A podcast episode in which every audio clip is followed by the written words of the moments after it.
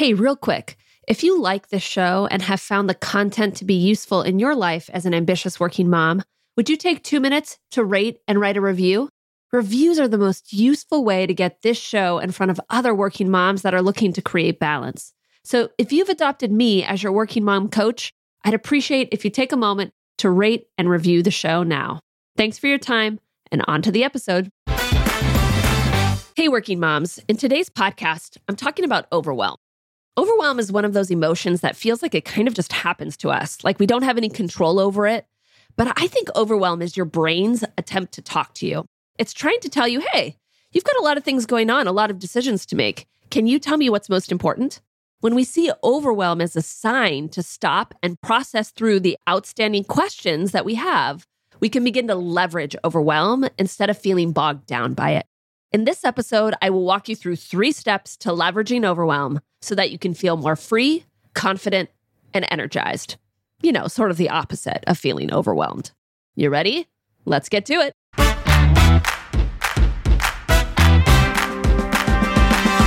Welcome to the Ambitious and Balanced Working Mom podcast, the place for women who want to balance their ambitious career goals with their life as a mom.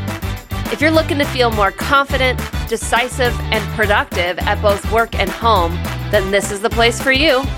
I'm your host, Rebecca Olson. Let's get to it.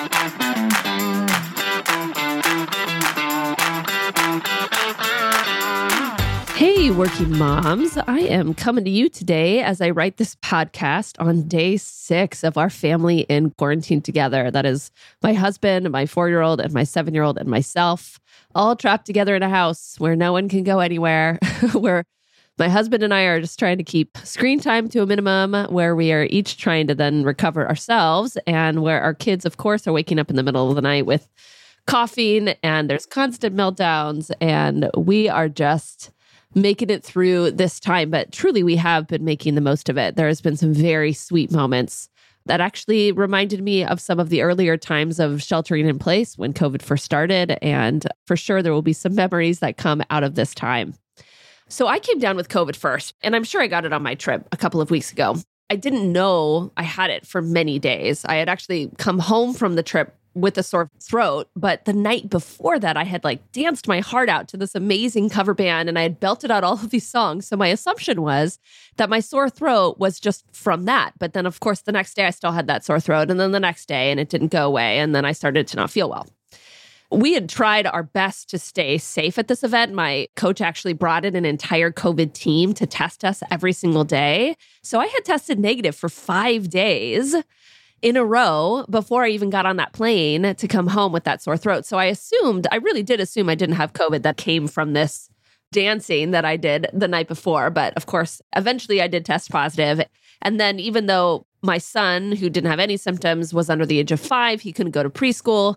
And then my daughter ended up testing positive two days later, and along with my husband. And so then finally my son started to show symptoms. And so here we are in a whole nother week of quarantining together. Now, of course, there's a lot of emotions going on around all of this. There's been an avoidance of getting this virus for like the last two years. There's been fear about getting this virus. So much of our entire lives has been in an upheaval to attempt not to get it, right? Childcare, schools, activities, it's all been disrupted in an attempt to stop this very deadly virus that some people get. So then there's this moment where you have to come to terms with the fact that I have it and my whole family has it. Something that we've been avoiding having, that we've oriented our lives around not having. Now we have it. There's a lot of emotion there. And there's a lot of emotion watching your kids feel sick. And there's a lot of emotion that comes when you're feeling kind of helpless because none of us can go to the store. We're not supposed to leave our house. We need our friends and our family to go pick up groceries and medicine. Like there's a lot of emotion as we cancel plans that we've made, including my parents that were going to be in town for an entire week. There's a lot of emotion as my husband and I try to navigate just the bare minimum for work because we're also navigating the childcare. And there's a lot of emotion as my brain questions over and over and over again Am I doing the right thing? Am I handling this right? Am I managing all of this okay? You know, today, as I write this podcast, it's Monday morning. there's still a lot of uncertainty around how the week is going to unfold. And if either kid is going to eventually be able to go back to school, we have to sort all of that out and we have to make sure everybody's feeling well. And we have to justify the sick time that my husband is taking with his employer. And then for me, I'm trying to justify the amount of time that I'm working or not working and just trying to sort out what expectations I should have for ourselves and our work time. It's overwhelming and justifiably so. So today, I want to talk about overwhelm because we as working moms describe life as being overwhelming all of the time, not just in the midst of COVID, but just in the midst of managing work and home life. Many people would say it's overwhelming. So let's start with talking about the experience of overwhelm. First, you know, overwhelm is an emotion, right? It's an emotion that every human being feels, sometimes on a very consistent basis. And I think for a lot of working moms, it comes almost as like a go to emotion. Overwhelm is an emotion our body goes to whenever we can't wrap our brains around something, right? When we can't see the end, we're not really sure of the outcome. It's an emotion that comes with uncertainty and doubt, and where we don't exactly know what to do or where to focus.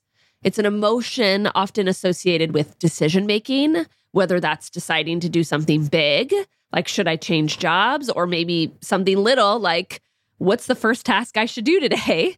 Or should I pick up my baby when she cries, or should I let her cry it out?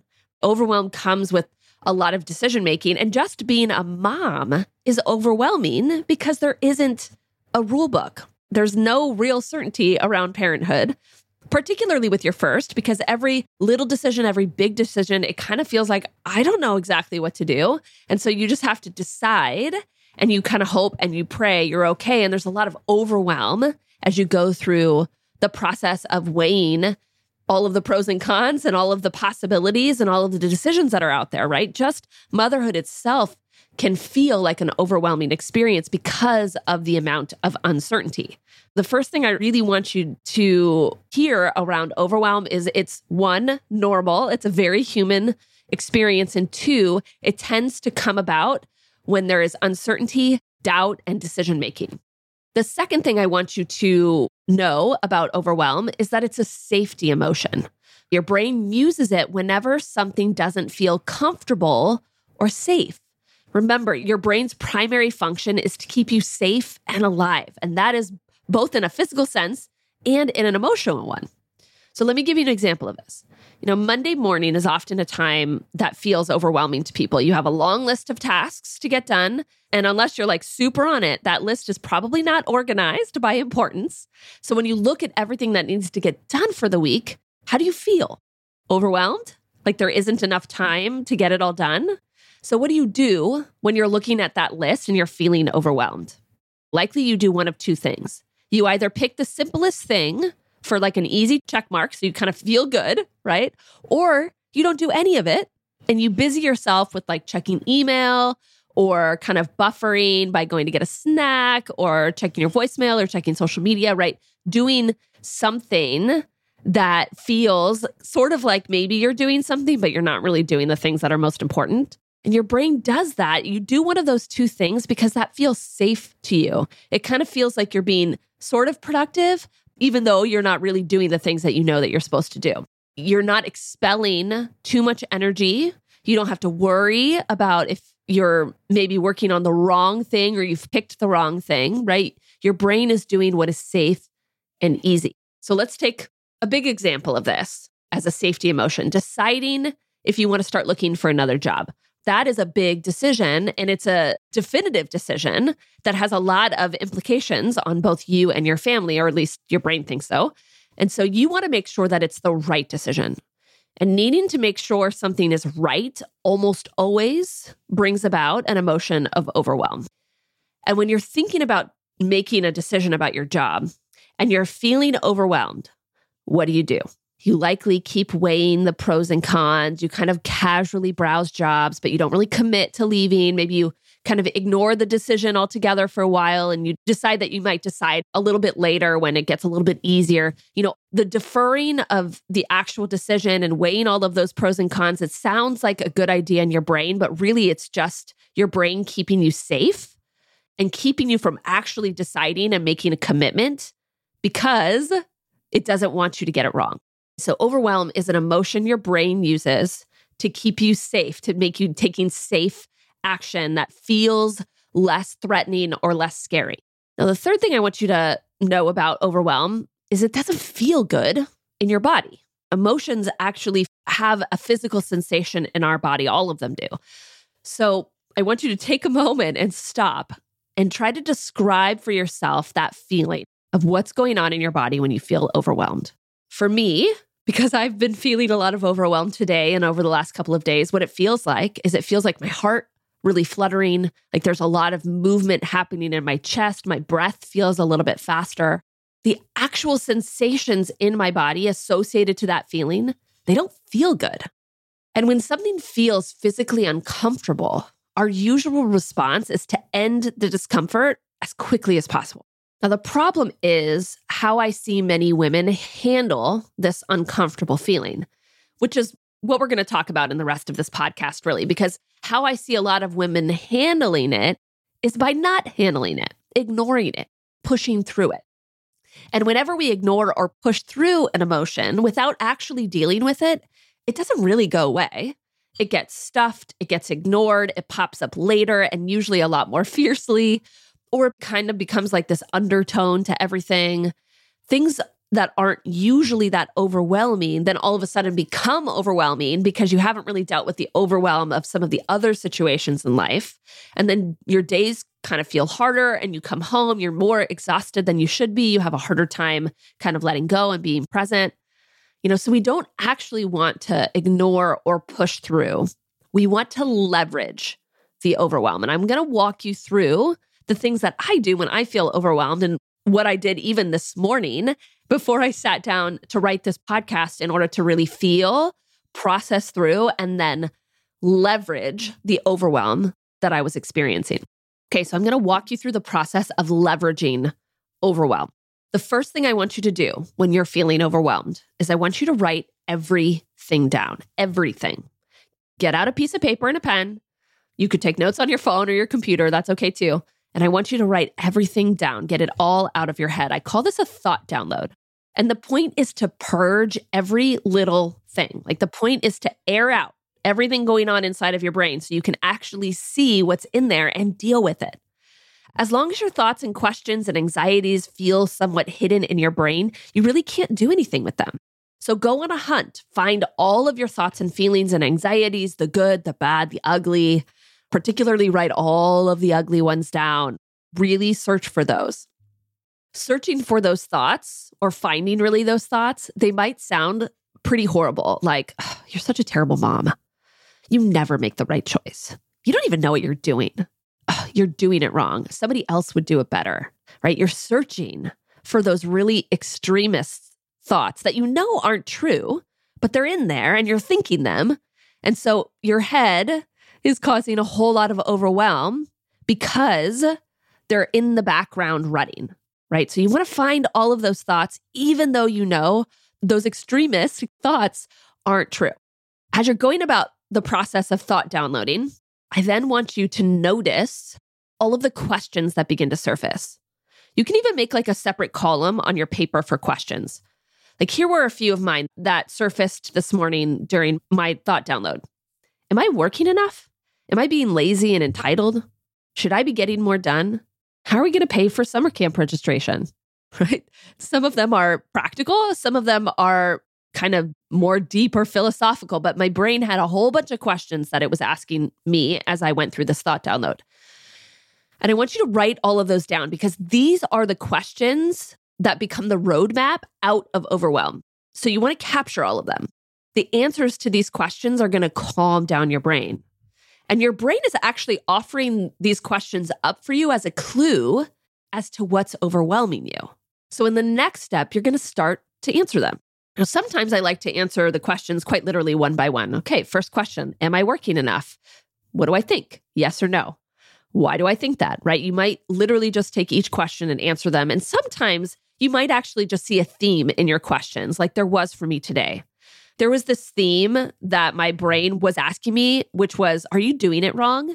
Like everything that I questioned was about am I doing this right or am I doing this wrong? Am I working enough? Am I doing enough at work? Am I spending enough time with the kids? Are we managing their screen time enough? Like all of these questions had this undertone of, am I doing this right or wrong?